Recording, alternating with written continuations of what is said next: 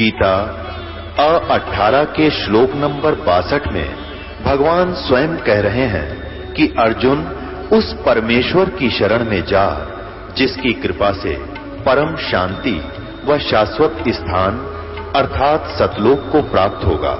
वो परमेश्वर कौन है, कहाँ है, कैसा है, जानने के लिए कृपया अवश्य सुनिए जगत गुरु तत्वदर्शी संत रामपाल जी महाराज के अमृत वचन। इसने अब्राहिम सुल्तान धम जैसे महापुरुष को पार किया, संसार से अलग किया, वास्तविकता से परिचित किया, सतलोक का अधिकारी बनाया, वो परमात्मा कबीर था। पुण्यात्माओं परमात्मा के पाने की तरफ़ प्रत्येक आत्मा को है, क्योंकि जब से ये अपने परमेश्वर से बिछुड़ कर आई है उसको वो, इसको ये सुख नहीं मिल रहा यहाँ पर। और जब तक इसको वो सुख नहीं मिलेगा, इसकी संतुष्टि नहीं हो सकती। यहाँ निर्धन तो चाहता है, मैं धनवान बनूं, धनवान होने से मैं सुख हो जाऊँगा। जो धनवान है, उन, उनसे मिलकर देखो, जब वो एक श्वास भी सुख का ले रहे हो तो। कभी बिज़नेस कहीं व्यापार में घाटे की शंका, कहीं किसी ने पैसे ले लिए, दे नहीं रहा, किसी ने चिट्ठी डाल दी, पाँच लाख रुपये लेकर आ जा, नहीं तो मार डालूँगा। इस तरह की ना जाने कितनी समस्याएँ हैं। तो सेठ सोचता है कि राजा सुखी होगा। राजा सुखी होता है। और राजा को सुख सोपन में भी नहीं होता। विचार करने की बात है कि एक परिवार का मुखिया ज़्यादा से ज़्यादा दस सदस्य होते हैं घर में। और वो वो मुखिया कितना परेशान रहता है एक छोटे से परिवार की, परिवर्ष की, के उद्देश्य से। और राजा तो एक पूरी पृथ्वी का पिता हो जाता है। अपने क्षेत्र का पिता होता है, उसको हर क्षेत्र में कोई फ्लड आ जाती है या कोई भूकंप से हानि होती है। या किसी और कारण से काल गिर जाता है, या कोई वैसे कोई सांप्रदायिक दंगे हो जाते हैं, राजा को चैन दिन रात नहीं रहती। फिर अपनी सीमा की सुरक्षा के लिए दिन रात उदड़ता रहता है। कभी अपने ही अपने ही मंत्रिमंडल में कोई दिक्कत आने की संभावना से भी चिंतित रहता है। तो कहते हैं, परमात्मा कहते हैं कोई सुख नहीं है। अब हम फिर सोचते हैं कि भाई जैसे बचपन था, फिर बड़े हुए, बड़े होकर फिर सोचे, भाई बच्चे होंगे, आनंद हो जाएगा, पुत्र पुत्री होगी, फिर उनकी शादी करेंगे, आनंद हो जाएगा। अब शादी भी कर दी, फिर सोचा बुढ़ापे में सुख होगा, चैन से रहा करूँगा, अपने सब कार्यभार बच्चों को संभाल दूँगा, मैं अपना सुख का सांस लूँगा। परमात्मा कहते हैं, भूल जाए इन बातों को। सुख का सांस और इस काल के को लू में। सौपन में भी नहीं हो सकता प्राणी को यहाँ सुख का सांस ले लेगा। अब संतान शादी कर दी कभी कोई पोता बीमार है कहीं कोई पोती बीमार है या बेटा बीमार है या बेटी विधवा होगी या पुत्र की पत्नी की, की मृत्यु होगी कहने का भाव यह है कि उस प्राणी को और ज़्यादा चिंताओं का ढेर हो जाता है। इस प्रकार परमात्मा कहते हैं कि यदि तुझे सुख चाहिए तो केवल परमात्मा की भक्ति में लगा रहे। और इसकी भक्ति करते करते भी यदि तुझे कोई परेशानी आती है तो शुक्र मना उस मालिक का कि तो चरणों में था, चरणों में नहीं होता तो महा और ज़्यादा कष्ट हो जाना था। जैसे हमने कई अनजान बहन भाई जो तत्व ज्ञान से परिचित नहीं होते, परमात्मा के संविधान से पूर्ण रूप से जानकार नहीं होते तो मन में थोड़ा सा कोई हानि हो जाती है तो खोट पैदा कर देते हैं। इस परमेश्वर के चरणों में आने के से पहले भी हम यही कहते हैं, आने के बाद भी बार बार यही आपको याद दिलाते हैं कि पूर्ण परमात्मा की शरण में आने के पश्चात और परम संत के माध्यम से दो ही बातें होती हैं। या तो हानि होगी नहीं और होगी तो महाभयंकर मार या होगी तो आपकी कम, कोई वीकनेस के कारण आपकी कोई जो है गलती के कारण कमज़ोरी के कारण होगी। और दूसरी ये बात है कि या फिर ज़्यादा भयंकर हानि होनी हो बहुत कम बहुत कम में कई अनजान भक्त आत्मा बहन भाई कहते हैं जी, ये भी काम हमने पाठ भी करा दिया, हम तो जोत भी चढ़ा दिया उनके लिए। और सत्संग में भी आते रहते हैं, फिर भी हमारा ऐसे नुकसान हो गया। अब ये पहले तो ये कहना ही नादानी है, ये ये कमज़ोरी। हम उनको कहते हैं, फिर आपने कोई गलती की होगी? कहने लगी, कहते हैं, नहीं, हमने कोई गलती भी नहीं की। तो पहली गलती तो ये है कि हमने न्यू कर दिया, पाठ भी करवा दिया, हमने जोत भी चढ़ा दी, हर सत्संग में भी आते हैं, फिर भी हानि होगी यह भी कमज़ोरी ही है यह भी गलती ही है। भगवान के विषय में यह कहना नहीं चाहिए। ऐसा कह रहे हो, आपको ज्ञान कति नहीं। पहली बात तो यह है कि आप ना तो दान कर सकते, ना पाठ करा सकते, ना आप जोत चढ़ा सकते। क्यों नहीं चढ़ा सकते? क्योंकि हमारे ऊपर अन्य आपत्तियों का इतना ढेर है कहीं डॉक्टर के पैसे लग जाते हैं, कोई घर का सदस्य शराब पीने लग जाता है, वो सारा काम बिगाड़ देता है। तो ऐसे तो हम पैसे बर्बाद कर सकते थे, पुण्य पर भी परमात्मा ने ही आपके लगवाए हैं। आपको सद्बुद्धि दे के हौसला दे के अंदर प्रेरणा दे करके आपके कई अड़े हुए कामों को रोक के, कुछ तो ऐसी आपत्तियाँ आपदाएँ होती हैं कि हमें पता भी नहीं लगता, परमात्मा आने नहीं देता। और हम कुछ कमज़ोरी कर जाते हैं या बहुत ही भयंकर मार होती है वो थोड़ी बहुत हमारे तक पहुँचती है। हम उसी को मान लेते हैं भाई क्यों हो गया? कारण यह है कि हम यहाँ सुनते हैं कि हमारे ऊपर कोई आपत्ति आनी ही नहीं चाहिए। उस, भक्त ने को परमात्मा ने ऐसा प्रोटेक्शन दिया ऐसा बचाव दिया उस भक्त को ऐसे लाभ हुआ। फिर कहता है कि मुझे क्यों नहीं हुआ? मुझे ऐसी हानि क्यों हुई? इसके भी बहुत गहरे इसका भी गहरा विचार होता है, इसका कोई और कारण होता है। जैसे कई ऐसी पुण्य आत्मा हैं जिनके पिछले भी पुण्य संस्कार आपके, उनके साथ हैं। और कुछ ऐसी हैं जिनके पिछले पुण्य इतने नहीं हैं, फिर उन्होंने अब तैयार करने हैं। उनको थोड़ा सा इंप्रूव होने में टाइम लगेगा। जैसे एक भयंकर बीमार हो, एक थोड़ा बीमार हो। थोड़ा बीमार तो दो दिन की गोलियाँ, ठीक हो जा। और ज़्यादा बीमार है उन्होंने तीन महीने गोली खानी पड़ जाए, जब जाकर सेट हुए तो इस तरह अपनी स्थिति को समझकर प्रभु को उल्हाना नहीं देना चाहिए। अब जैसे किसी ने कंबल ओढ़ लिया, और फिर भी सर्दी महसूस हो रही है तो कोई न्यू का मैंने कंबल भी ओढ़ रखा है स्वेटर भी पहन रखी है। और फिर भी ज़्यादा आ गया, क्या फ़ायदा हुआ इस स्वेटर और कंबल का? तो क्या कह सकता है समझदार व्यक्ति ये बातें? आज हम भक्ति मार्ग में ऐसे हैं। जब कंबल भी ओढ़ रखा है स्वेटर भी पहन रखी है, और फिर भी सर्दी सता रही है तो सर्दी ही ज़्यादा है। कंबल और स्वेटर ने अपना प्रोटेक्शन, जितना उनकी औकात थी, वो कर रखा है। अगर यदि ये भी ना होते तो आपको सीधा नमोनिया हो जाना था। मृत्यु हो जानी थी आपकी। तो इसी, उसका तरीका क्या है? कंबल को उठाकर फेंक देना या स्वेटर निकालकर डाल देना समझदारी नहीं है।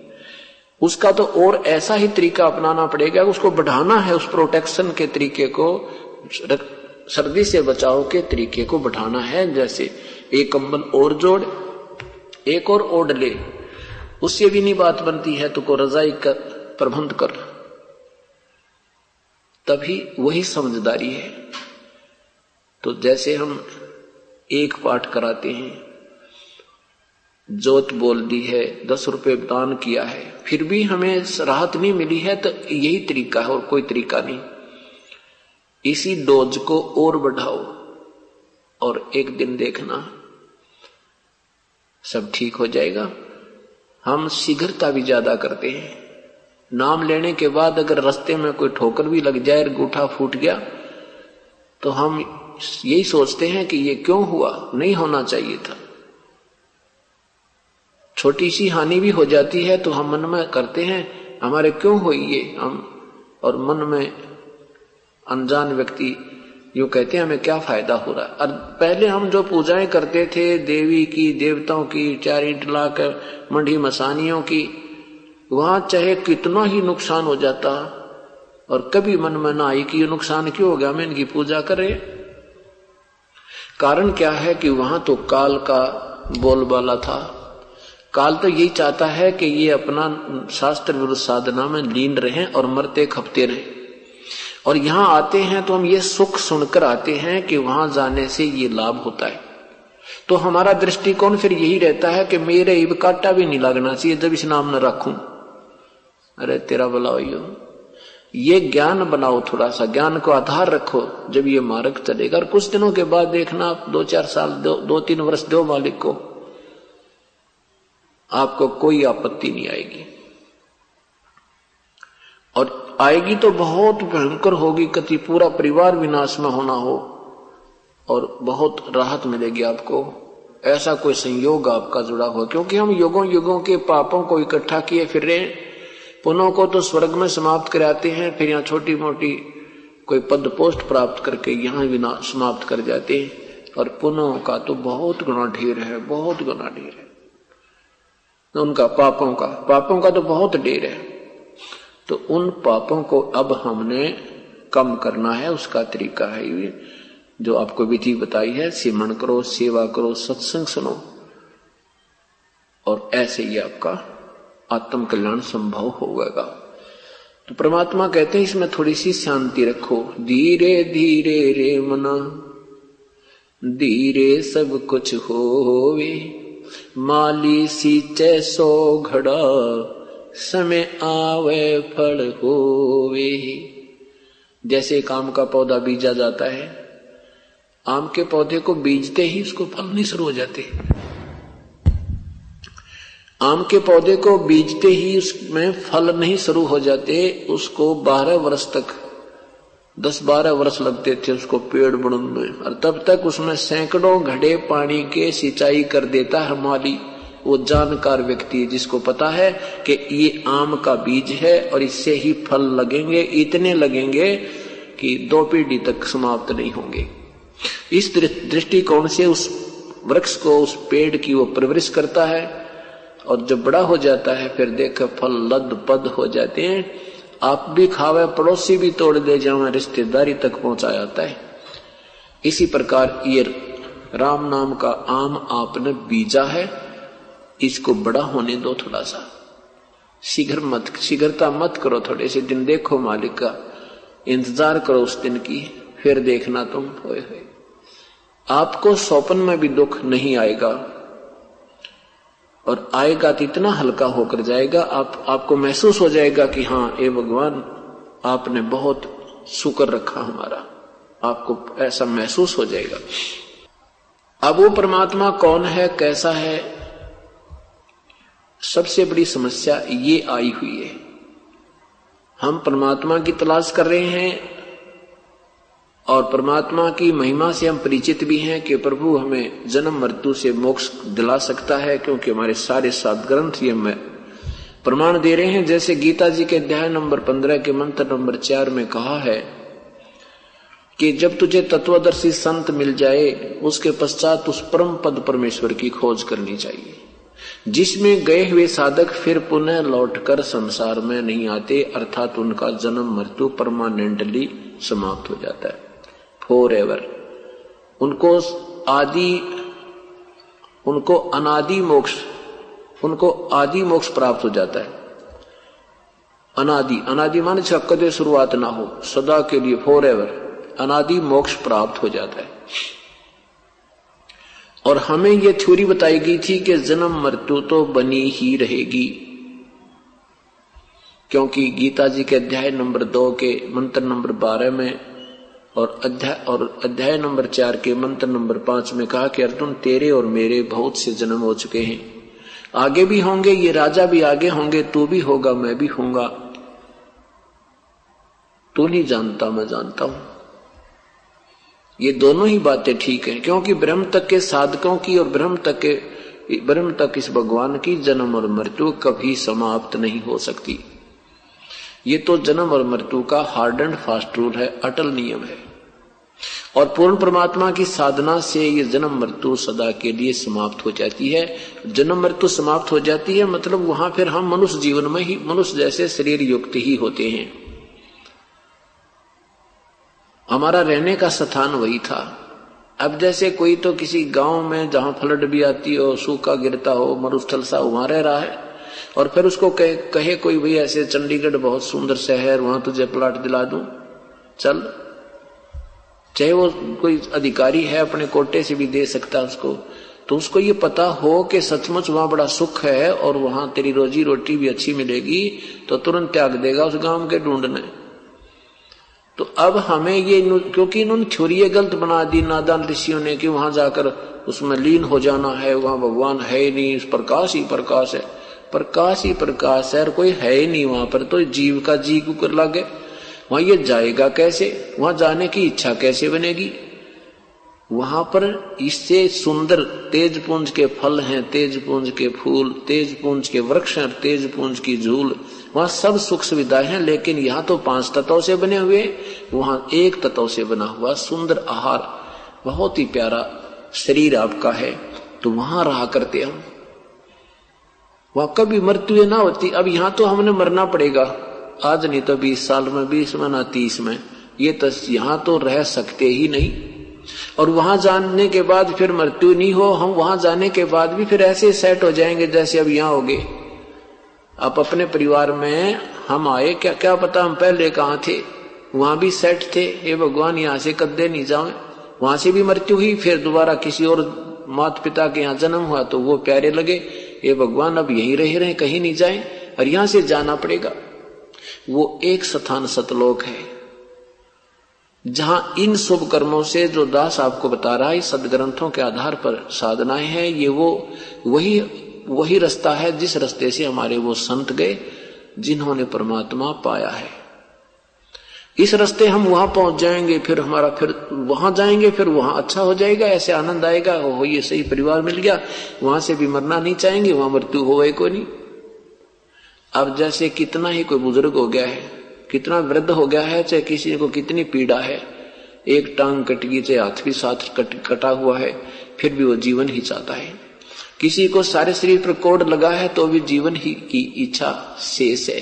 कारण क्या है कि हम ऐसे स्थान पर रहा करते थे, हम मरते नहीं थे, इस आत्मा को पता है इस बात का। और अब हमें मरना अच्छा नहीं लगता, बिल्कुल। ये तो है तो बुरी है बात। बीस, तीस, पचास, साठ साल जिस घर न बनाओ और उसको छोड़ कर चल पड़ते हैं, ये क्या जीवन होया? ये काहे का संसार यहाँ पे?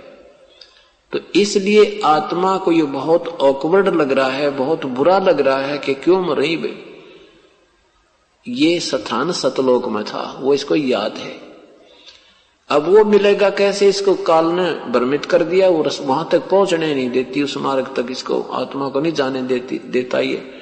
इन नकली संतों के द्वारा सारा शास्त्र विरुद्ध ज्ञान, शास्त्र विरुद्ध साधना ठोक ठोक कर बर्बादी परमात्मा को पाना कति कठिन नहीं। परमात्मा को पहचानना कठिन कर दिया काल ने। हम श्री कृष्ण जी को राम मानते हैं हम श्री रामचंद्र जी को भी राम मानते हैं प्रभु मानते हैं। हम भगवान शिव भगवान ब्रह्मा भगवान विष्णु जी को भी प्रभु मानते हैं। किस आधार से मानते हैं? कौन सा हमने क्या पैमाना अपनाया है उनको भगवान के तोल, तोलने का भगवान सिद्ध करने का? यही माना है कि जैसे भगवान श्री कृष्ण जी ने मोरध्वज राजा के पुत्र ताम्रध्वज को आरे से चिरवा कर जीवित कर दिया। फिर परमात्मा कबीर साहब कहते हैं कि वही श्री कृष्ण जी अपने भांजे अभिमन्यु को जीवित करने में असमर्थ रहा। सगा भांजा था, सुभद्रा के पुत्र अभिमन्यु, सुभद्रा श्री कृष्ण जी की बहन अर्जुन से ब्याही थी। चक्कर व्यहू में प्रथम दिन ही अभिमन्यु की मृत्यु हो गई थी, युद्ध में। श्री कृष्ण जीवित नहीं कर सके। क्योंकि इस अभिमन्यु का जीवन श्वास शेष नहीं था। और तामरजोत को जीवित, मोरध्वज को जीवित कर दिया, उसके श्वास बकाया थे। क्योंकि इस पाँच तत्वों के पुतले को ये भगवान खूब जोड़ सकते हैं, इसमें कोई शक नहीं। लेकिन ये श्वास नहीं बढ़ा सकते, आयु नहीं बढ़ा सकते। और परमात्मा के विषय में आपने कल सुना था कि उस परमेश्वर ने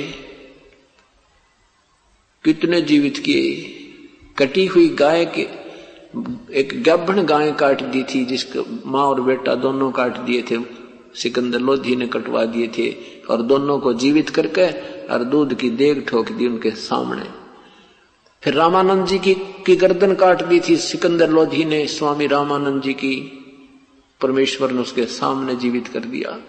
फिर एक मर, मर्त बच्चा नदी में बहता हुआ दरिया में बहता हुआ जा रहा था शेख तकी की आठ काटने खातिर।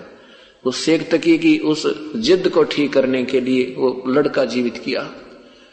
फिर एक लड़की शेख तकी पीर की लड़की कब्र में दबा रखी थी परमात्मा ने वो भी जीवित कर दी। ऐसे ऐसे ना जाने कितनी कृपा बख्शी भगवान ने। और कबीर साहब को भगवान नहीं माना क्योंकि उन्होंने लठना ले रखा था। उस उसके पास हथियार नहीं था और परमात्मा ने कोई ज़रूरत नहीं होती। जैसे प्रधानमंत्री कति हथियार नहीं रखता और समृद्ध शक्ति है, उसके साथ हथियार आने और बहुत है। ये सारी सेना उसी की तो है। तो ऐसे उस परम पिता ने इन हथियारों की ज़रूरत नहीं। जैसे श्री राम तीर रखते थे, श्री कृष्ण सुदर्शन चक्र आदि। और हनुमान जी गदा सिरा वाली आठों हाथों में हथियार। तो कहने का भाव ये है कि वो परमात्मा समर्थ है और वो उसको ज़रूरत नहीं थी इन हथियारों की। बाकी ये ब्रह्म, जब उसको कोई दुखी करेगा तो ये ब्रह्मा विष्णु महेश इसी काम के लिए थे। उसने ये गढ़ेंगे। जैसे प्रधानमंत्री ने कोई कुछ कह दे तो पुलिस वाले सब कुटे उन घेर के। तो ये उसी की तो है सारी सेना। तो ये पूर्ण परमात्मा की ही शक्ति के अधीन है। ये ब्रह्मा, विष्णु, महेश उसी के बच्चे हैं, उसी के साथ है उनकी नियमित काम करते हैं। उनको अधिकार दे रखा उस परमेश्वर ने कि तू यहाँ तक तेरी पावर है, ये कर सकता है। जैसे प्रधानमंत्री ने आईएएस आईपीएस आदि को अधिकार बांट रखे, मंत्री, मुख्यमंत्री आदि को बांट रखे, और वो कर रहे हैं उसी के अधीन, उसी की शक्ति से। वो जो चाहे सो कर सकता है। तो परमात्मा कबीर साहब को भगवान नहीं मान पाए। क्यों नहीं मान पाए? क्योंकि इनके पास हथियार ना दिखे थे। एक समय की बात है, हमारे गाँव में फ्लड आई थी। और अधिकारी लोग वहाँ आकर के दुख तकलीफ़ पूछा करते थे। डिप्टी कमिश्नर आया। डीसी के साथ एक उसका गनमैन आया। डीसी सिविल कपड़ा में था और पुलिस वाला जो गनमैन था, वो पुलिस की वर्दी में और वो ले रखी उसने। स्टैंड गन साथ ले रखी बंदूक पिस्टल टांग रखा वह गन में तो वहाँ जब मिलने वाले जाते थे कोई भी गाँव वाला सबसे पहले उस बंदूक खड़े न प्रणाम करे चौधरी साहब राम राम और डीसी ने कह हम तो मर गए डूब के तुमसे मारते भी कोई ना मतलब उसने तो डीसी को तो ऐसे बोले और वो उसको तो बंदूक दिखा थी सुना चौधरी साहब राम राम और वो कहे ये बैठे डीसी साहब ऑर्डर था नो ये बैठे डीसी साहब तो कहने का भाव यह है कि हमने ये भगवान गणित मान रखे थे कि इनके पास हथियार तेज थे। और इन्होंने रावण मार दिया, शिशुपाल मार दिया, जरा सिंह मार दिया पुतना मार दी, चाणोर मार दिया। इस तरह, इस कारण से हमने ये हीरो मान लिए। ये भी साहेब हैं, ये भी अपने अधिकारी हैं, ये भी अपने लेवल के मालिक हैं, परंतु ये समर्थ नहीं है। ये पूर्ण परमात्मा नहीं थे। अब यह ये अगर अंधेरा हट गया, ये अज्ञानता एक बार हट गई तो आपको प्रत्यक्ष दिखाई देगा। ये बुरे नहीं लगते। अब हमने ये पुलिस वाले या कोई अन्य अधिकारी बुरे नहीं लगते, क्योंकि हम इनसे परिचित हैं। इनकी पावर से परिचित हैं, और प्रधानमंत्री के तुलना में ये इनकी पावर बहुत कम है। लेकिन बुरे नहीं है, ये अपने लेवल का काम सही कर रहे हैं। और हम इनसे चाहे प्रधानमंत्री के लेवल का काम थे, कदे भी ना कर सकते। हमने व्यर्थ प्रयत्न था। तो क्या बताते हैं परमात्मा? के ऊँची थड़िया खेती बोवे बोल रहे नज डरे नु।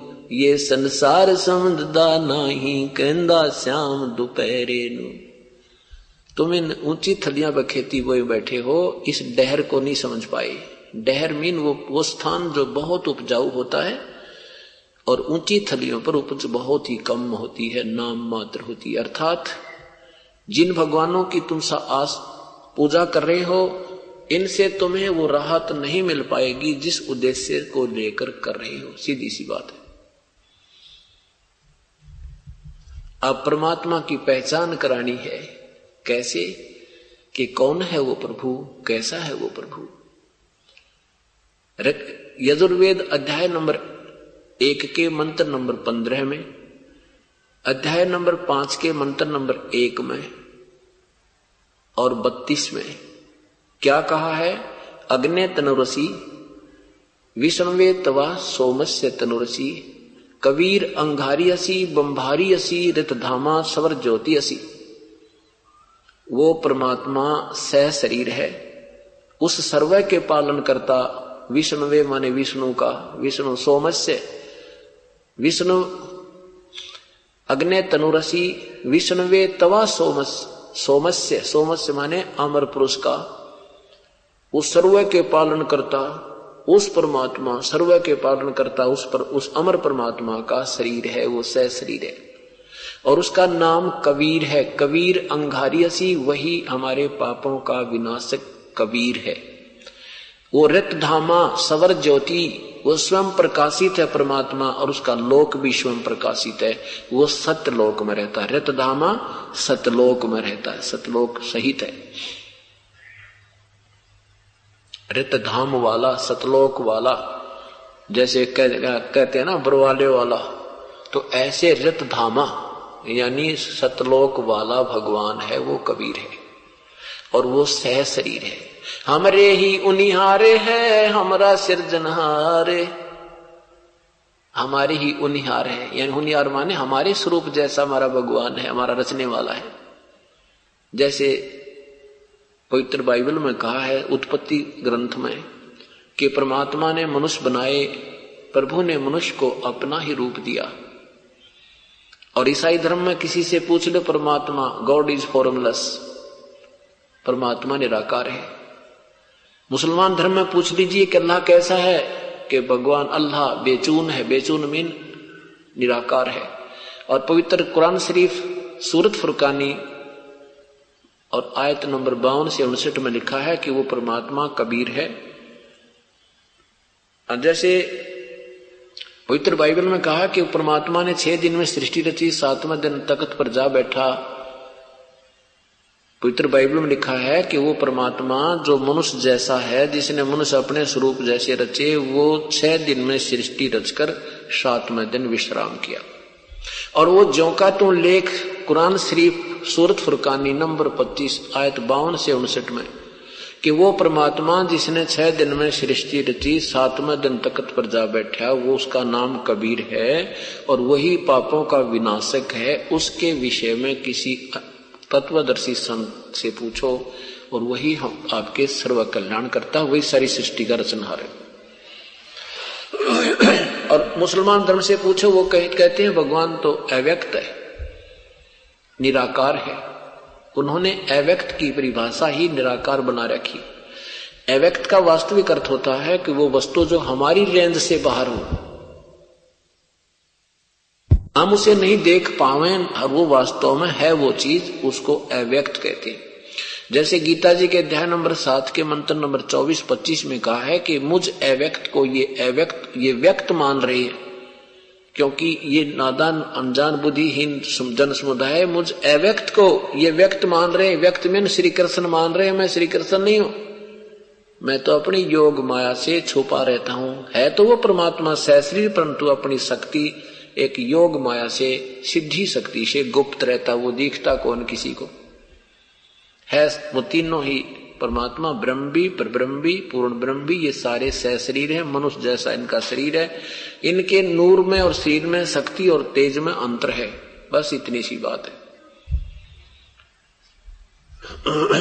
अब पवित्र हिंदू धर्म में पूछ लो कि सीता श्री कृष्ण जी की मूर्ति की पूजा कर रहा है, विष्णु जी की मूर्ति की पूजा कर रहा है, फिर कोई पूछे, भगवान कैसा है? देखा है कभी? भगवान तो निराकार है। तो ये सामने मूर्ति किसकी रखी है तूने? परमात्मा कहते हैं दिक्कत के तो नैन चश्म ये फिरा मोतिया बंदरे अब ये दिक्कत जैसे जिसका सफ़ेद मोतिया हो जाए ना, आँख तो बड़ी स्वस्थ दिखाई देती है, लेकिन वो स्वस्थ नहीं होता। उसने कुछ भी ना दिखता देने और वो दिखा इतना साफ़, जैसे बहुत अच्छी आँखें इसकी। तो कहते हैं, तुम ये दिखे विद्वान और महापुरुष दिखे थे, पर इनका आँख नहीं थी। इनके वो ज्ञान वाली आंखियाँ थी नहीं। मोतिया बंद हो रहा सबके। और ये है मोतिया बंद अटाने का कैंप।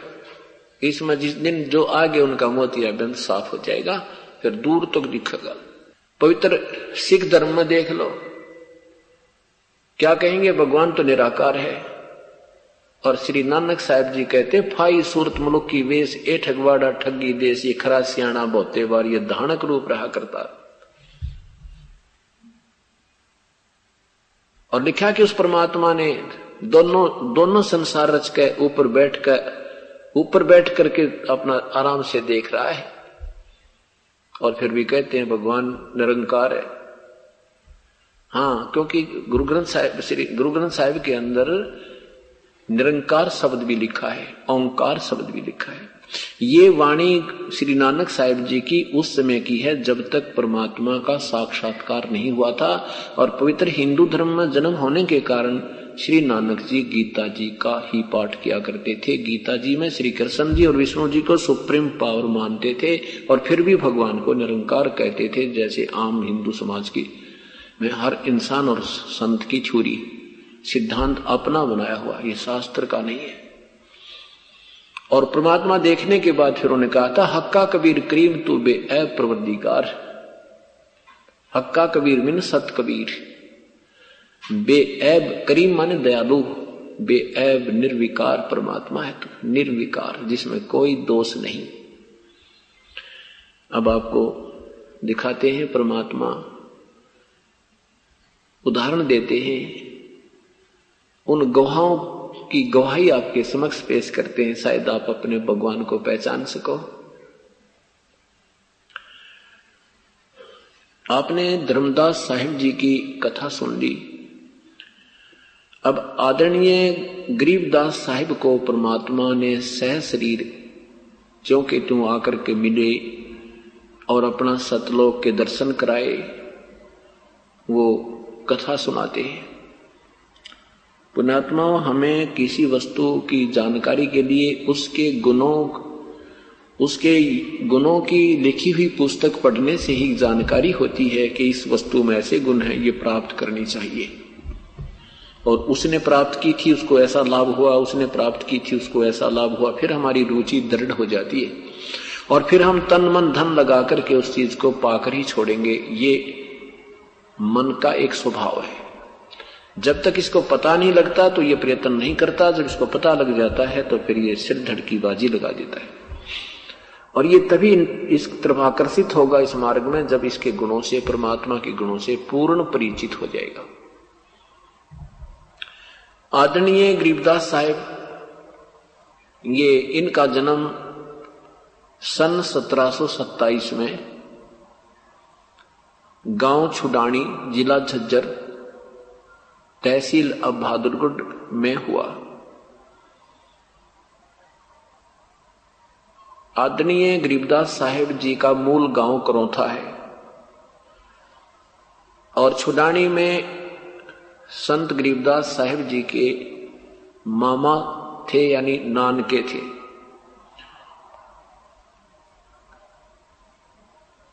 आदर, श्री नानक साहेब आदरणीय श्री गरीबदास साहेब जी के पूज्य पिताजी का नाम श्री बलराम जी धनखड़। एक किसान परिवार में इनका जन्म हुआ। और श्री बलराम जी छुडानी ब्याहे थे, उनका कोई साला नहीं था, अर्थात गरीबदास जी के माता जी को भाई नहीं था, इनके मामा नहीं था। नाना जी की ज़मीन बहुत गनी थी, चौदह सौ ढाई हज़ार बीघा, लगभग चौदह सौ एकड़ ज़मीन थी। श्री बलराम जी को, गरीबदास जी के नाना जी ने वहाँ घर जमाई, रख लिया था। उसमें लोग सदाचारी और शर्मिले बहुत होते थे। शादी के तुरंत बाद वहाँ बच्चों को वहाँ बुला लिया था। बारह वर्ष तक कोई संतान नहीं हुई थी। बारह वर्ष के बाद फिर संतान हुई, गरीबदास साहेब जी का जन्म छुडानी में हुआ। सन 1727 में, नहीं, सन 1717 में आदरणीय गरीबदास साहिब जी का जन्म हुआ। सन 1727 में, जिसमें आदरणीय गरीबदास साहिब जी की आयु 10 वर्ष थी।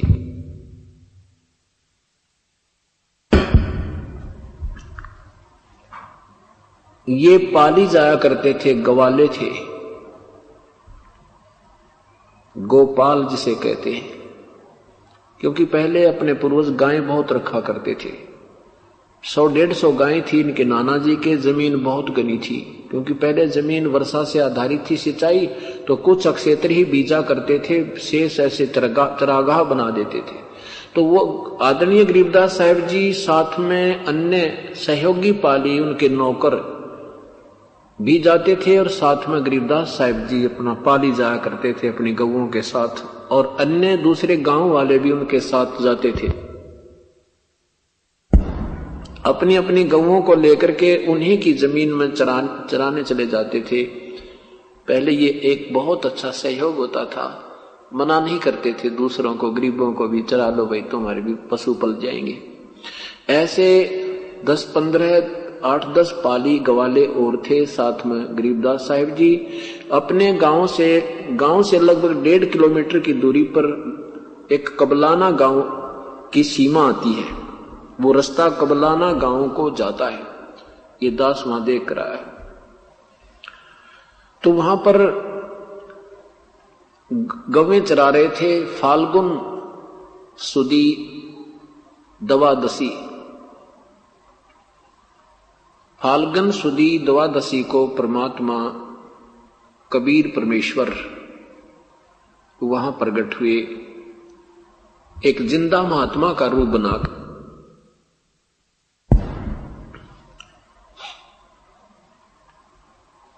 उसमें दिन के दस, लगभग दस ग्यारह बजे का समय था और सूर्य में थोड़ी तेज़ी थी।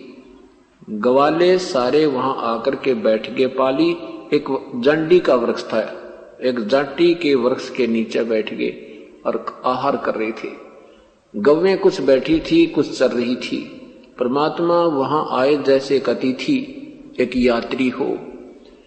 आकर के उनको प्रणाम किया, राम राम बोला। बच्चों, पालियों ने कहा, आजा महात्मा जी, खाना खा ले। हम तो खाना खा चुके हैं। और अभी आपको गाँव से खाना ला देंगे परमात्मा ने कहा भी खाना नहीं खाता मैं। खाना तो अभी खा कर आया हूँ। कौन से गाँव से आए हो? पालियों ने पूछा। परमात्मा ने कहा, मैं सतलोक गाँव से आया हूँ। सतलोक गाँव कितनी दूरी पर है यहाँ से कि सोलह संख कोस की दूरी पर अब उन संख सुना को ना, सोलह कोस होगा भी कहीं इधर उधर कोई बात नहीं, आओ फिर बैठो आप, खाना खाओ। खाना नहीं खाते हो तो दूध तो पीना ही पड़ेगा। हम अतिथि को ऐसे नहीं जाने देते। ये पहले कि एक धक्का सा कराया करते प्यार में, खाना खिलाने का दूध आदि पिलाने का। एक गिलास पी लिया न्यू करना भी एक गिलास तो और पीना ही पड़ेगा। ये हमने देखा, प्यार से। एक रोटी खा रोटी खा ली छिक लिया, फिर भी एक रोटी धक्के दर दिया करते, ना यह तो खानी ही पड़ेगी। तो इस तरह उनको इस प्यार से कहा कि आपने दूध तो पीना ही पड़ेगा। परमात्मा ने कहा भी दूध पीना पड़ेगा तो मैं दूध पीऊँगा, परंतु बिना ब्याई हुई बछिया का कोई गाय का दूध पीता हूँ कंवारी गाय का दूध पिया करता हूँ मैं।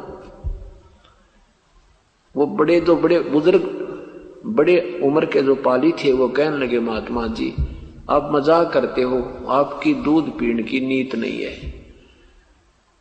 परमात्मा ने कहा, भाई, दूध पीने की नीयत है, मैं कह रहा हूँ, दूध पिलाओ, कंवारी गाय का पिया करो। अब गरीबदास जी मज़ाक मज़ाक में एक बछिया थी जो उनकी लाडली सी थी। उसको पकड़कर गले की रस्सी से और लाके खड़ा कर दिया, देखो महाराज जी, ये दूध कैसे देगी, इसका बच्चा तो है ही नहीं। हंस रहे हैं और ऐसे कह रहे हैं। परमात्मा ने कहा कि ये तुम्हारा जो पात्र है ना, जिसमें तुम ये लस्सी लाए थे इसने धो लो। वो कहने जी, साफ़ रखा है। कि इस गाय के, इस सतन, इस थनों के नीचे रख दे, पकड़। अब गरीबदास जी ने पकड़ कर बैठ के, जैसे बालक ने मज़ाक सा होता है कि देखियो कहाँ दूध आएगा, कैसे? परमात्मा खड़े होकर ऐसे थबकी लगा दी गाय की पीठ पे और लंबे लंबे सतन होकर दूध की धार बंद गई। और वो पात्र बंद होते ही, पात्र भरते ही दूध बंद हो गया। अब गिरिदास जी बोले, लो जी तो पियो दूध आप, आपका ही, आप ही की देन है तो। परमात्मा ने आधा दूध पिया और फिर कहा, ले भाई बच्चों, तुम भी पी लो पाड़ियो वो सभी गोपाल गवाले कहने लगे, हम ना पीवे, पाप का दूध है तो कुंवारी गां का काट दिया जादू जंत्र का। अब गरीबदास जी कहने लगे, मुझे दे दो भगवान। बच्चा था, पी गए गट गट पी लिया तो फिर परमात्मा ने समझाना चाहा, बेटा भक्ति किया करो। काफ़ी देर सत्संग किया उस बच्चे को, लेकिन वो पाली उठ, वो तो उठ कर चले गए डरते। वही को जादू जंतर जाने है, और जो कहीं हमें कोई हानि ना पहुँचा दे, दूर चले गए। और गरीबदास जी बैठ के अपने भगवान के पास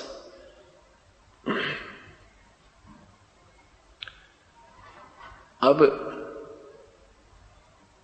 परमात्मा समझा रहे हैं। गरीबदास जी कहते हैं, जी, भक्ति तो हम करते हैं। हमारे गाँव में ऐसे एक मंदिर है, वहाँ जाते हैं, फलानी जगह जाते हैं, ऐसे जाते हैं। परमात्मा ने पूरी डिटेल समझाई कि ये साधना ठीक नहीं गरीबदास तुम्हारी। ये तो असंग जन्म हो गए, तुम न करते। कोट जन्म तन बरमत हो गए कुछ ना हाथ लगा रे। कुकर सुकर खुरबया बोरे कौआ हंस बगारे एक ऐसा स्थान है, सतलोक, जहाँ पर जाने के बाद बेटा कद कभी मृत्यु नहीं होती। इतना सुंदर शरीर है, वहाँ पर बहुत बड़े ठाठ हैं। ना कोई अकाल गिरता है, ना कोई जो है ना फ्लड आती है, ना कोई भूकंप आता है, कोई मृत्यु नहीं होती वहाँ कभी भी परमात्मा। और कहते हैं अरे ऐसा सुंदर आहार है, ऐसे फलों, तेज पुंज के फल हैं, ऐसा अमृत सरोवर भरे हैं, खूब नाओ दो कोई काम नहीं। गरीबदास जी कहते हैं, वहाँ पाली भी नहीं जाना पड़ता अगना कभी नहीं जाना पड़ता। अब पाली ने बहुत बड़ा दुख होता है। जो ग... पाली जाते थे, हम देखा करते थे, उन्हें घर वाले भी पीटा करते। और वो भैंस गाय किसी दूसरे के खेत में चली जाती तो वो खेत वाला गड़ा करता। और भैंस एक गाय ऐसी निकम्मी होती थी, वो डटी नहीं डटा इधर तक गेरा उधर भाग ले, उधर तक गेरा तो उधर भाग ले। तो पाली बहुत दुख, दुखी हो जाता है। तो अपने दुख को ही दुखी गना दुख गना मानकर उसी के निवारण की याचना की जाती है। जैसे अंधा आँखों की याचना ही करता प्रभु से, और रोगी निरोग होने की ही इच्छा रखता है। ऐसे ही उस उन्होंने यही प्रार्थना की। उन्होंने कहा कि वहाँ कुछ नहीं जाना पड़ता। वहाँ अपने आप दूधों के सरोवर भरे हैं। वहाँ खूब मक्खन घी खाओ, ठाठम ठाठ रहता है। तो कहने के मुझे दिखा दो कि वो आपका घर कहा दिखा देंगे? तो परमात्मा ने प्रथम मंत्र दिया और उस आत्मा को शरीर से निकाल करके और ऊपर के सब ब्रह्मंडों की सब अपना गवाह तैयार करना था परमात्मा ने, ये एविडेंस बनाना था। इस समय के लिए, आज ये समय जो चल रहा है, ये एक बहुत ही पुण्य समय है और बहुत ही जो है ना, उद्धार का समय है। ये वो समय है जिसकी परमात्मा को इंतज़ार थी। धर्मदास तो लाख दुहाई, सार शब्द कई बार न जाई। सार शब्द बाहर जो पर ही, बिचली पीढ़ी हंस न तिरही। या बिचली पीढ़ी आ रही है। परमात्मा ने कहा था, धर्मदास, मैं तुझे सार नाम देता हूँ, पर यह सार शब्द किसी और को मत देना तू। अगर ये किसी नादान संतों के हाथ लग गया ना ये फिर एक जैसा नकली सॉन्ग खड़ा कर देंगे, ज्यो का तो डुप्लीकेट, और बिचली पीढ़ी पहचान नहीं पावेगी नकली और असली संत के और भक्ति विधि मार्ग को। और लास्ट की पीढ़ी वो भक्ति नहीं करेगी, कर्त घनी हो जाएँगे। ऐसा बुरा हाल लिखा है मालिक ने, आदरणीय गरीबदास साहब ने, परमात्मा की, जो भक्ति विधि से परिचित होने के बाद के अंत में कलयुग में कर्द घनी जीव हो जाएँगे, सब मांसाहारी होंगे और कोई नियम नहीं रहेगा। ऐसा बुरा हाल लिखा है कि समय आने पर सुनाएँगे आपको। तो वो फिर भक्ति नहीं करेंगे। कलम का लिखा शास्त्रों को नहीं माना करेंगे आगे। अभी अभी फेल कर दिया इन्होंने राधा स्वामी पंथ धन धन सतगुरु वाला ने तो ये वेद और गीता का कति विनाश कर दिया। कहते ये तो शास्त्र ही नहीं है। हम तो मानते ही नहीं इनको। तो ये लिखा कि आगे आने वाले समय में कलम का लिखा नहीं मानेंगे। अपनी अपनी बकवाद गढ़ेंगे, अपनी अपनी थ्योरी, सिद्धांत बनाएँगे और मनमुखी साधना करेंगे और गुटी सूटी खूब लाया करेंगे, मांस खाया करेंगे कच्चा ही मांस खाने लग जाएँगे। ये तो सत्र अभी काफ़ी गिर चुका है। पवित्र हिंदू धर्म में मांस नाम की चीज़ नहीं थी, शराब नहीं थी। और मुसलमानों को इसलिए बुरा माना करते थे, ये मांस खाते थे। इनके बर्तन भी नहीं छूते थे। और अब मुसलमानों को हिंदू पार कर चुके हैं। इनसे ज़्यादा मांस खाने लगे। और सिख धर्म में देख लो, ऐसा पवित्र धर्म था, कभी बीड़ी, शराब, मांस तमाकू छुया भी नहीं करते थे। और अब ये सब तो आगे स्पीड खींच रहे जो शराब और मांस ना खाओ, वो सरदार किसा ऐसी थ्योरी बना दी, उन महापुरुषों को भी डबो दिया जिन्होंने ऐसा स्वच्छ समाज बनाया था। तो ये अब फिर उठेगा इस समाज हमारा, नहीं तो विनाश हो जाएगा और सौ साल के अंदर। ऐसा बुरा हाल हो जाएगा कि इंसान को इंसान मारने सरेआम काटने लग जाएँगे। अगर ये सत्य भक्ति और ये सद साधना और ये तत्व ज्ञान हृदय में भी नम्रता जय जीव का नहीं आई तो। क्योंकि यहाँ आने से आपका पुण्य बढ़ता है, पुण्य से हृदय में कोमलता आती है। नाम से अंदर का जो हमारे अंदर जो द्वेष है, वो समाप्त होने लग जाता है। और फिर हमने कोई जीव को भी कुछ कहेंगे तो भी दो बार सोचेंगे, कहीं इसको पीड़ा तो नहीं हो जाए। हम कहीं बैठे हों और कि कोई पशु हमारे कारण उठकर दूसरी जगह जाता हो, हम उसको भी स्थान को त्याग नहीं सोचेंगे, हम दूसरी जगह बैठ जाएँगे, ये ना उठे बेचारा। तो ऐसी विनम्रता आएँगी। फिर कहते हैं, दया नहीं तो फिर दरवेश की सा दरवेश माने साधु। और दया बिना दरवेश कसाई। जिसमें दया नहीं वह साधु, वो संत, वो भक्त नहीं होता।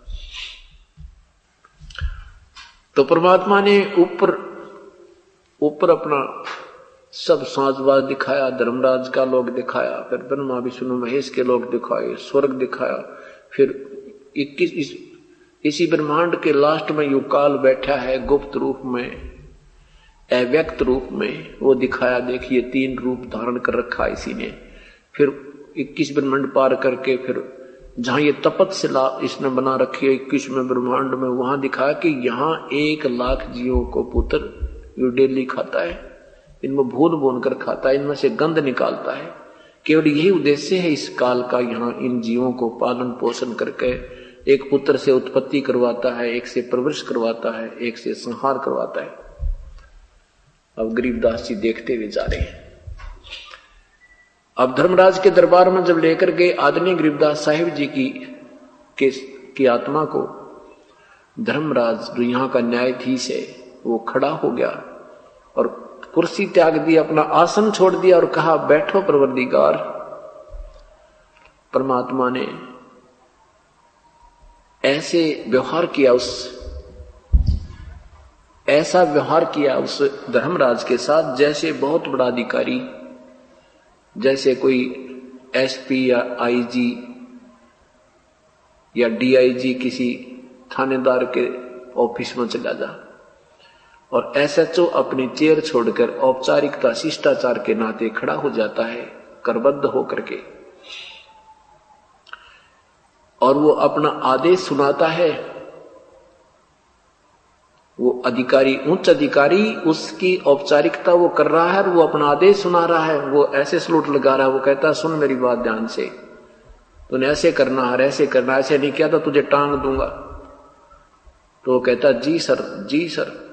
तो ऐसे परमात्मा कहते हैं, जब धर्मराज के दरबार में कबीर परमात्मा मुझे लेकर गए, आदरणीय गरीबदास साहब कहते हैं तो धर्मराज खड़ा हो गया और डांट लगाई परमात्मा ने, धर्म राय दरबार में दे कबीर तलाक, मेरे भूले चूके हंस को तू पकड़िए मत कजाक, मेरे भूले चूके हंस को तू पकड़ना मत कजाक। कजाक यानी डांट मारते हुए कहा गण्य कुम्मे सुन ले, जानते हैं, मैं जो कह रहा हूँ, इस आदेश का पालन करना है। धर्मराज कहता है, ठीक है प्रभु, मैं आपके हंस को नहीं कुछ कहूँगा। लेकिन हे परमेश्वर, जब तक ये आपकी शरण में नहीं आते हैं, तब तक इनका बैलेंस अकाउंट मेरे कागजों में खड़ा रहता है और आपका ही बनाया हुआ विधान है प्रभु। कि जैसे कर्म प्राणी करेगा, वो मुझे सजा इनको देनी पड़ती है। उसके बारे में मेरे लिए क्या आदेश है? तब क्या बताते हैं? धर्मराज क्या कहता है? कि कर्मों से तीरथ हैं ये, अब जपते नाम कबीर। प्रभु, उस पिछले अकाउंट के आधार पर उनको निश्चय पकड़ूँगा, मुझे जड़नी पड़े जंजीर। तो क्या बोले परमात्मा? करम भरम ब्रह्मंड के मैं पल मैं कर दू से, जिन हमारी दो ही दई, सो करो हमारे पेश। ये तुम्हारे बनाए हुए ये नकली जो कर्म भरम है, इनको एक मैं से कैंसिल कर दूँगा।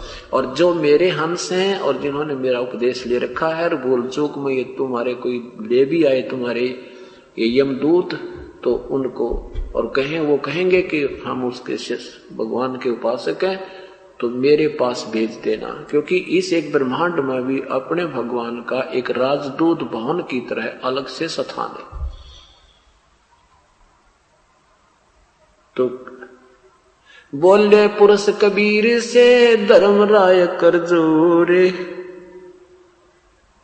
तुमरे हंस को पकड़ू नहीं मोहे, दुहाई लाख करोड़ दो ही लाख करोड़। पुरुष, बोले पुरुष कबीर से आदनी गरीबदास साहब कहने अपने अमृतवाणी में कि भगवान कबीर से धर्मराज हाथ जोड़ कर नो बोलिया कि परमात्मा, तेरे हंस को मैं नहीं पकड़ूँगा। मुझे दो ही है, लाख लाख दुआई है, कान पकड़ूँगा। उसके बाद सात संग ब्रह्मंडों को पार करके भंवर गुफा से गुजर कर परमात्मा अपने निज लोक को पहुँचे। इधर ज़िंदा महात्मा के रूप में जा रहे हैं, ऊपर देखा एक सफ़ेद गुमट सफ़ेद गुमट बना है परमात्मा का। बहुत सुंदर, बहुत लंबा चौड़ा। और उसके बीच में परमात्मा के सिंहासन है।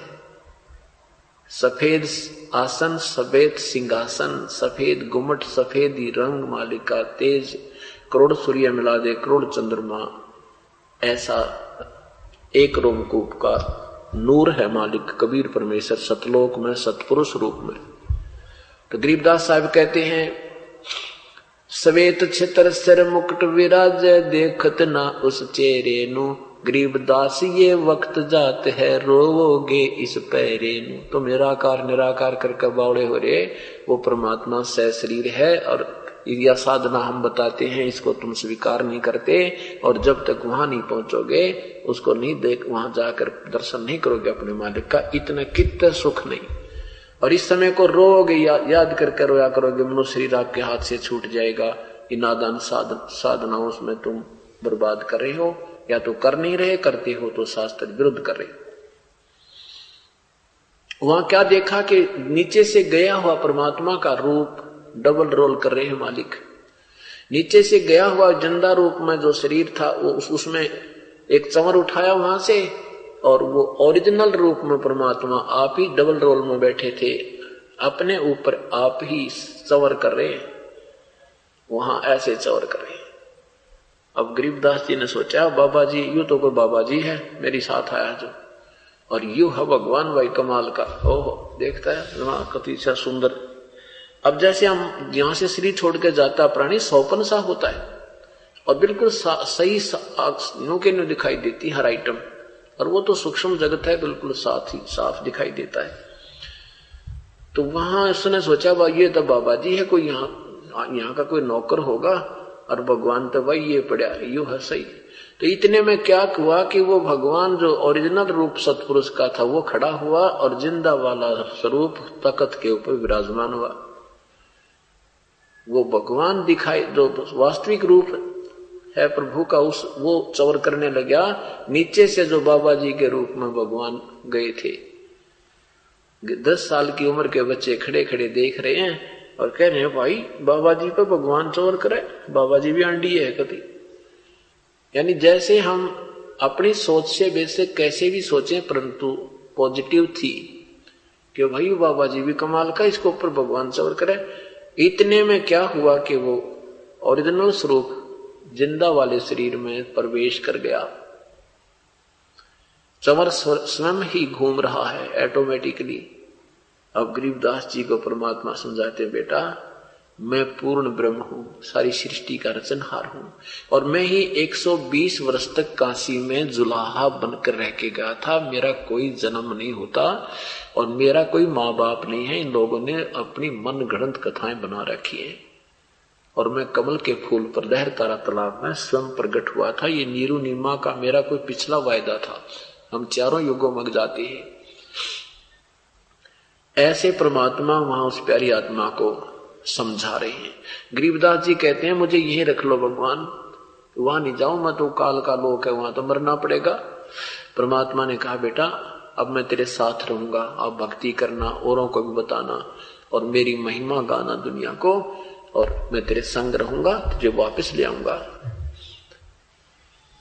इधर से क्या होता है कि घंटा, दो घंटा इंतज़ार की उन बच्चों ने, पालियों ने, ग्वालों ने, और गरीबदास जी बैठे हैं, ऐसे आलथी पालथी मार के, साधक की तरह नो सीधे अकड़े। उन्होंने काफ़ी देर के बाद देखा भी बाबा जी तो चला गया यार ये लड़का, लड़की का लड़का बैठा है। उन्होंने एक ने कहा रे बुला के ला, उसको अपने गायों न घेरे, उसकी बारी आ गई, गाय घेरन की। एक जना जाकर पाली कहने लगा अरे, गरीबू गरीबदास जी नाम है परमात्मा के, उस परमात्मा स्वरूप भगवान का। उसको गरीबू कहा करते गाँव में, क्योंकि एकला सा बेटा हुआ पहले ना, बालक लड़के कम होया करते हो, और कुछ मर जाते ऐसे ज़्यादा ही मतलब वो थी, आपताएँ आया करती थी। तो बारह वर्ष में लड़का हुआ तो नाम दरिया ना, ने बोले, बूढ़ा सा नाम दर दो कहते टोक ना लाग जाए, यो भी मर जा। गरीबू नाम दर दिया, गरीबू। जैसे एक का ना, बालक ना जिया करते, लड़का हो गया, उसका बूढ़ा नाम दर दिया कहते टोक लाग जा मेरे बेटे के। तो ऐसे रखा करते थे। तो गरीबू नाम रख रखा उनका, गरीब दास, गरीबा। तो गरीबू कहने लगे गाँव में कहने लगे रहो गरीबू खड़ा हो बेटा आ जा रहा छोरी के छोरे तेने बहुत देर होगी बैठे ने तेरी पारी आ गई आजा भांजे खड़ा हो अब वो उठ नहीं रहे वो तो बैठे क्योंकि उस महात्मा थी नहीं वो कवर दरिया था अब उसने और निकट गया जाके उसने एक दो आवाज़ और लगाई रे क्या हो गया तुझे आजा बोलता क्यों नहीं फिर उसको पकड़ के ही लाया बाबा जी खड़ा हो ले भगत बन गया अब जब उसको पकड़ के हालात वो लुट गया लुट गया क्योंकि उसमें तो वो मिट्टी थी शेष शरीर था, वहाँ आत्मा थी नहीं। वो लुट गया, उसने ध्यान से देखा, इसकी तो भाई आँखें भी खुली हैं और ये तो गया काम तय दूध पी लिया से ना जादू जंत्र का छोरा मर गया। उसने आवाज़ लगाई दूसरे पालियों को कि बाजो भाई, नाश हो गया। क्या हो गया कि ये लड़का मर गया, लड़की का? और दे भाई, हद कर दी इसको तो और बाबा जी चला गया। और मना करें, थे यू मान्या नहीं, निकम्मा दूध पी लिया, जादू जंत्र का अब सब पाली इकट्ठे हो गए, देखा सचमुच लड़का तो मर चुका है। तो गाँव में बाजे, दो जने तो भागे, गाँव में आए, गाँव डेढ़ किलोमीटर की दूरी पे। गाँव में आकर के इनके नाना जी को बताया, फिर उनके माँ बाप को पता चला तो दोनों माता पिता बेहोश हो गए, लड़के की मृत्यु सुन के। काफ़ी देर के बाद उनको हौसला आया, बाकी हौस में आया बाकी, क्योंकि चालीस घर थे गाँव में। छोटे छोटे गाँव होते थे। सारा का सारा गाँव सुन्न हो गया और दुनिया का लारा लग गया, लाइन लग गई। उस गाँव, उस स्थान की तरफ़ जाकर देखा, सचमुच वो तो मृत पड़े हैं। फिर वहाँ से उठाकर गाँव में लाए। कहने का भाव है शाम तक होगी। शाम का समय हो गया। भाई कहने लगे, इसको फूक, अंतिम संस्कार करो। चिता के ऊपर रख दिया। इतने में परमात्मा ने वो आत्मा वापस भेज दी। और जही वो आत्मा वापस भेजी एकदम वो बंधन खुल गए जो उस पे अर्थी पर बांधते हैं और सारे शरीर ऐसे हिलने लगा। वो और अपने आप वो लकड़ियाँ भी गिर गई और खड़े हो गए, बैठ के नू के नू। और वो देख, जो अपनी आँखों देखा था वो, हाल वो अमृतवाणी अंदर से वो अनुभव ज्ञान प्रारंभ कर दिया। परमात्मा ने ज्ञान योग खोल दिया उनका। तो वाणी बोलने लगे, अपनी जैसे आप गुरुदेव का अंग पढ़ते हो, पर पटन पर लोक है जहाँ अदले सतगुर सहारे, भक्ति हेत से उतेरे पाया हम दीदार।